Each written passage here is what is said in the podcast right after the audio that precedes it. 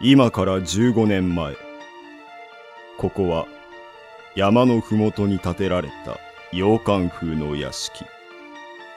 この屋敷には定年を迎えた老夫婦が暮らしていたそしてある日の夜のこと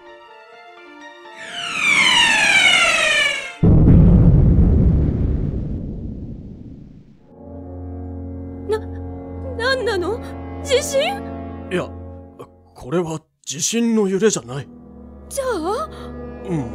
それはわからんが、とにかく外の様子を見てみよ老夫婦は恐る恐る窓の外を見てみるとう。なんじゃあれは何でしょうよし。何なのかわしが確かめてくる。ああなた一人にしないで私も行きますな、なんなんじゃこれはあなたあそこに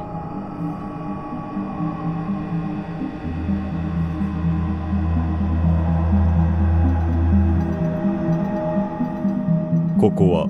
全てのバランスが崩れた恐るべき世界なのですこのポッドキャストの世界の中では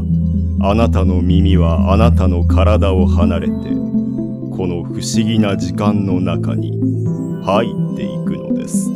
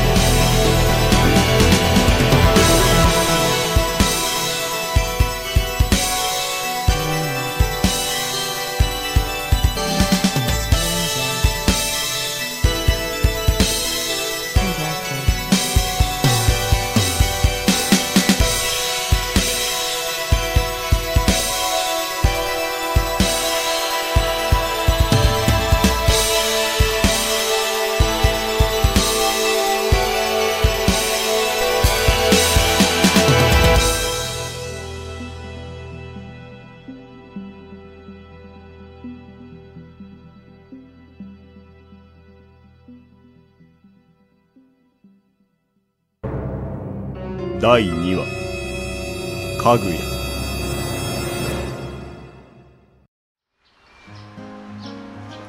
多分夕食ぐらいまでには戻るからミッキー財布は持ったハンカチはもうおばあちゃんってばそんなに心配しなくても大丈夫だってミキ、知らない人についていくんじゃないぞ。もうおじいちゃんも私をいくつだと思ってるのもう19歳だよそれはそうじゃが。それじゃあ行ってくるね行ってらっしゃいいその頃 FM 秋葉ではうーんどうしたんですか先輩。そんなに考え込んで。いや次の特集のネタが思いつかなくてな特集のネタですかうーんそうだ心霊スポット特集ってどうですか心霊スポットちょっと季節外れじゃないかまあそうですねうーんそれじゃあ UFO 特集ってどうですか UFO はいこれなら季節は関係ないですし日本各地の目撃情報やもしかしたら取材していくと宇宙人がすでに地球に潜入しているなんて情報もあるかもしれませんよ宇宙人が地球にすでに潜入しているふんだったらその宇宙人に会ってみたいもんだなあ先輩信じてないでしょ信じてる信じてるってことで俺はちょっと特集のネタ探しに出かけるかなじゃあ僕も一緒に小林は自分で言い出したんだからその UFO 特集の資料集めだじゃあなあはい了解ですそして FM 秋葉を出た龍之介は街中を歩いていたするとねえねえ彼女ぼ僕と遊ばない何この人そそんな無視しないでよいや話して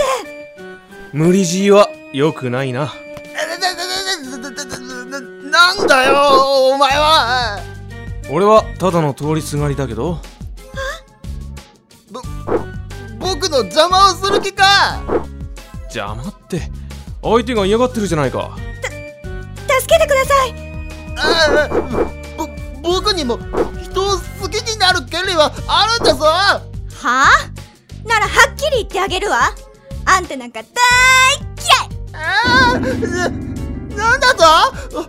お覚えてろよママに言いつけてやろうはいはい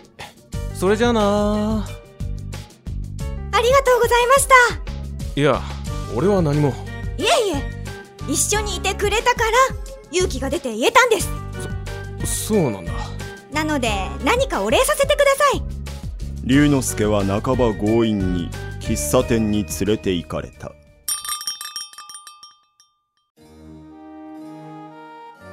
改めて先ほどは本当にありがとうございましたあああ私はミキかぐやまミキですああ俺は明智龍之介明智龍之介さんかかっこいい名前ですねそそうかでも龍之介さんっていうの長いからうん龍ポンって呼びますねな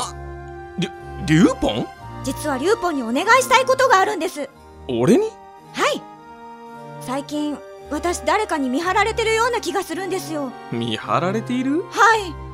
いなんかこう視線を感じるっていうか視線ねあ信じてくれないんですかひどいえまあ信じてくれるなら今日一日私のボディーガードになってくださいだあボボディーガードって私に何かあったら家で心配しているおじいちゃんやおばあちゃんを悲しませることになるじゃないですか何かあったらってそれでもいいんですかいいんですかって言われてもなお電話だちょっとごめんよもしもしああ、りゅうちゃん京子かどうしたあひでちゃんから聞いたんだけど、次の特集のネタを探してるんだってあああで何か用か何か用かって。悪いが今取材中なんだまた後でなちょっとりゅうちゃんりゅうちゃんもう、せっかく面白そうなネタを提供してあげようと思ったのに。えー、っと何の話だっけ今の恋人さんですかこ恋人いいやただのただの仕事仲間だよへえそうなんだえー、っと、あ、そうだそうだ。ボディーガードの話だったな。じゃあ、今日一日だけだぞ。やったそして龍之介と美希は喫茶店を出て近くにあるショッピングセンターに来ていたリュウポンリュウポンこっちこっちそんなに大きな声出さなくても聞こえてるから。この服かわい聞いてないし。いねえねえこの服どう似合うかなんああ、似合うんじゃないあーなんか適当うーんと、よーく似合ってるよ。本当にじゃあ買っちゃおうっとあーこのパンプスかわいいリュウポン見て見てどうかわいい。ねやったじゃあこれも買っちゃおうっとわあこのネックレスもかわいいかわいいその後も龍之介は美希のショッピングに連れ回されたえ。ふわなんか俺、単なる荷物持ちだな。本当に誰かに見張られてるのかリュウポンリュウポンちょっとこっち来てどうしたんだせっかくだから記念に1枚見て見て綺麗に撮れたでしょお本当だメールで送るからリューポンもお揃いの待ち受け画面だぞわかったよ龍之介はいつしかミキの無邪気で屈託のない笑顔に心惹かれていたそして買い物を済ませた二人は近くの公園のベンチで休憩していたリューポン今日はご苦労様しっかしなんで女はこんなに買い物が好きなんだろうなだって楽しいじゃんリュー楽しいかポンは楽しくなかった俺か楽しかったよ龍之介たちは公園のベンチで夕暮れの楽しいひとときを過ごしていたすると突然草むらから数人の黒ずくめの男たちが現れたリューポンなんなんだお前たちは玉ちゃん何うわーミキ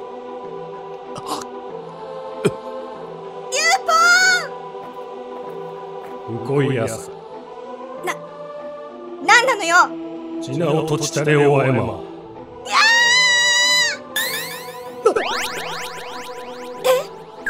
何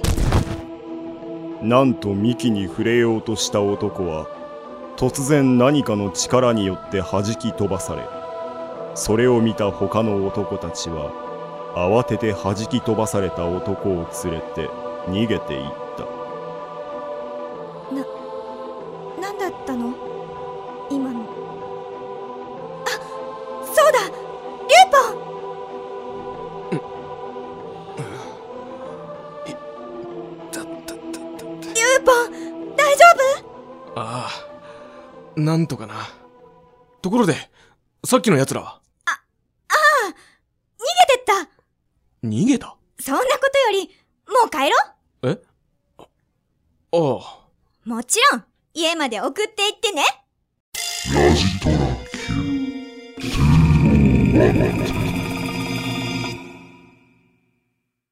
龍之介は黒ずくめの男たちのことが気になっていたが、ひとまず、ミキを自宅まで送ることにした。だいぶ遅くなってしまったな。家の人が心配してるんじゃないかああさっき家には電話したからとーっ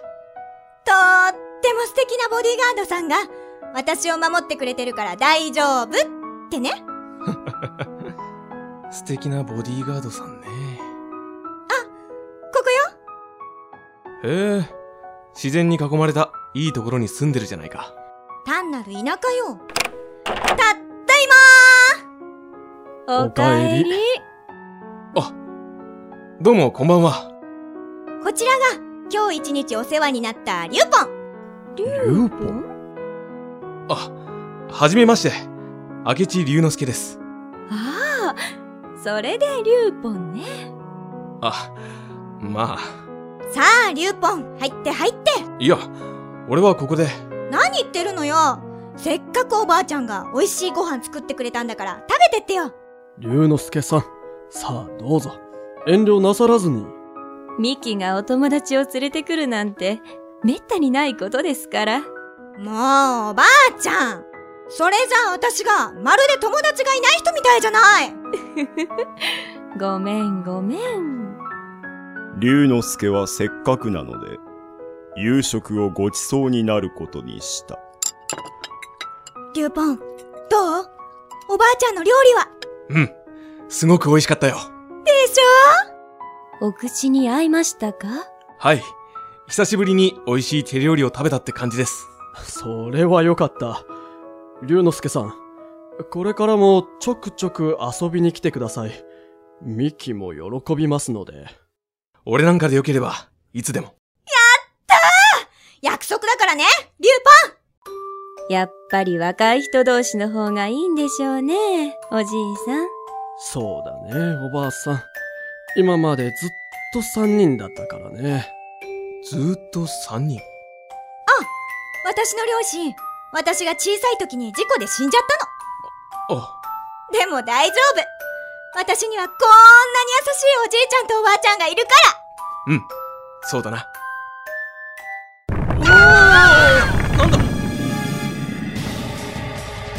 突然窓の外がまるで昼間のように明るくなり次の瞬間窓のそばに黒ずくめの男たちが立っていあんたたちはら。おじいちゃん、おばあちゃん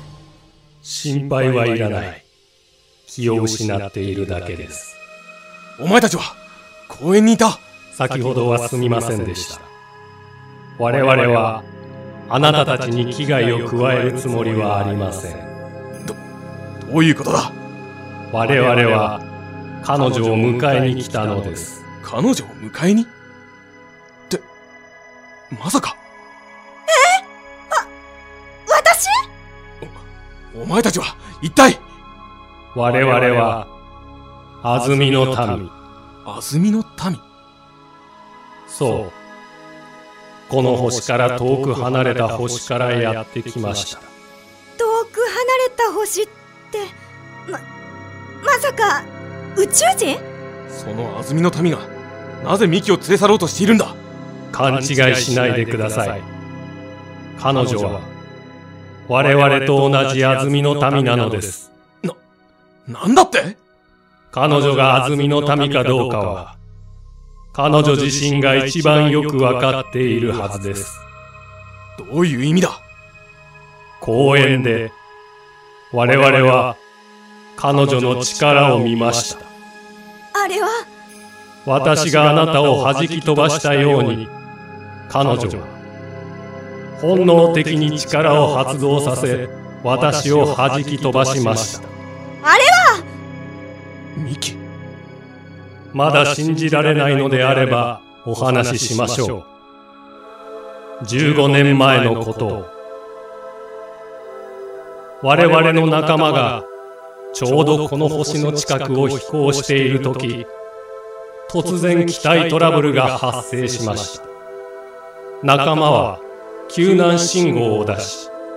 助けが来るのを待っていましたが、誤って、この星の引力に引き込まれてしまったのです。幸い、地上への激突は避けることができましたが、無理な着陸だったため、仲間は深い傷を負ってしまいました。その傷を負った仲間が、彼女の両親なのです。そんな彼女の両親は、自分たちの死が近づいていることを悟り、彼女だけを残して、死んでしまうことができずに、安曇の民の掟を破ってしまったのです。安曇の民の掟はい。我々は、人の記憶を操作する力を持っています。しかし、その力を、他の星の人に使ってはいけないというのが、安曇の民の掟です。彼女の両親は、その掟を破り、この老夫婦の記憶を操作し、彼女を老夫婦の孫娘とし、両親は事故で死んだということにしたのです。まさか、おじいちゃんとおばあちゃんが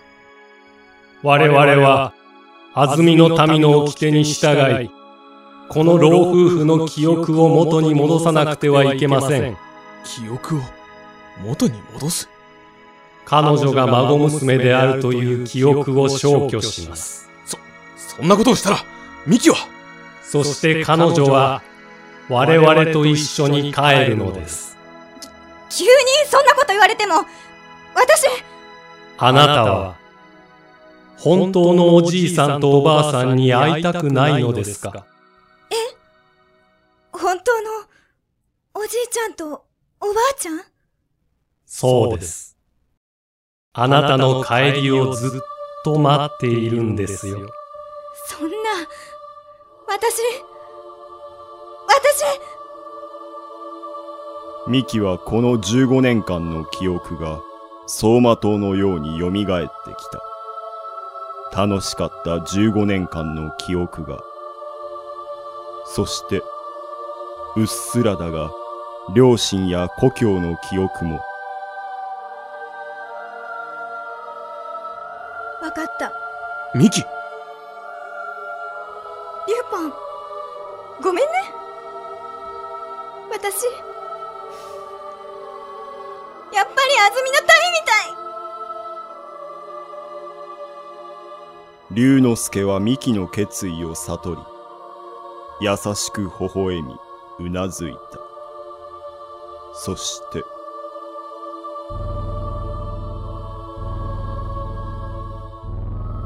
元気でなさあ、行きますよ。さようならミキさよなら龍之介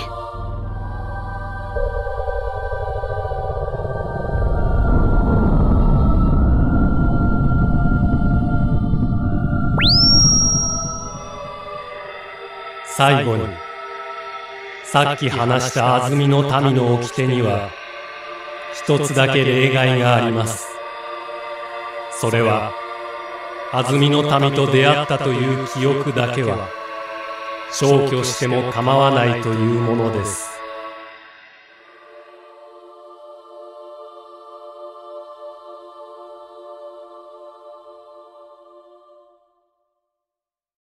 ミキは安住の民たちと共に光の中へ。その光はさらに輝きを増し、龍之介は次第に意識が薄れていった。そして、しばらくして、うわあここはあんたは誰じゃ泥棒いや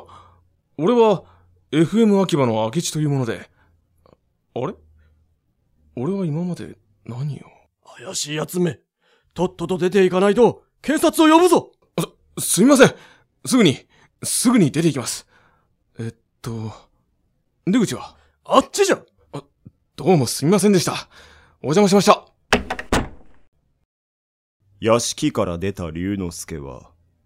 今まで自分がどうしていたのかを思い出そうとしていた。確か、俺は、次の特集のネタを考えながら、街をブラブラしていて、で、その後、ん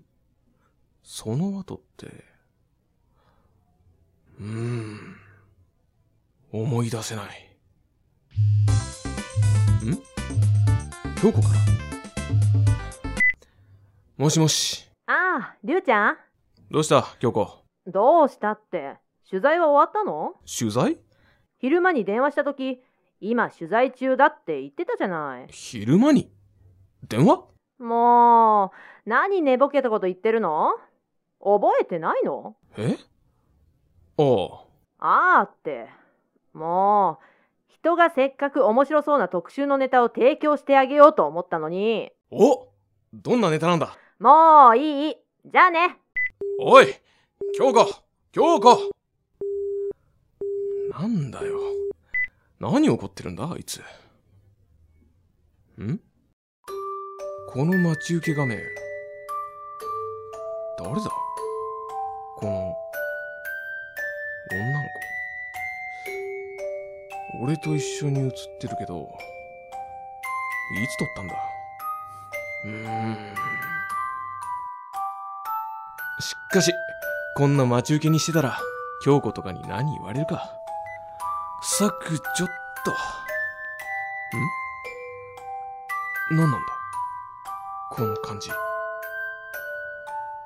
よし。やっぱり保存しておこう。お、そうか。今夜は、満月か。龍之介はなぜか、この待ち受け画面の女の子のことを忘れないでおこうと思うのであった。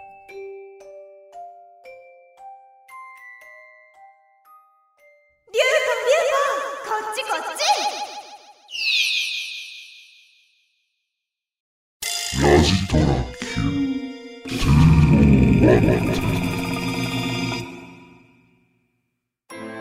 月坂村には昔から神隠しに関する伝承があるんだ神隠しいや私は関係ねえ神隠しなんて関係ね僕はサトシで、兄さんはミノル。僕たち、兄弟じゃないか。逃げるのよ早くここから逃げるのもうすぐ日も暮れそうだし明日にしたらどうだ誰だい君は僕たち家族の記念写真だよ。それが結局、家族全員で撮った最後の写真になってしまったね。それはわからないどっちを信じていいかなんてわからないやっぱり追いかけてきたわね急ぐわよどうしたんだい、兄さん。何か、うなされてたみたいだけど。僕は誰だ次回、第3話、勝負。お楽しみに。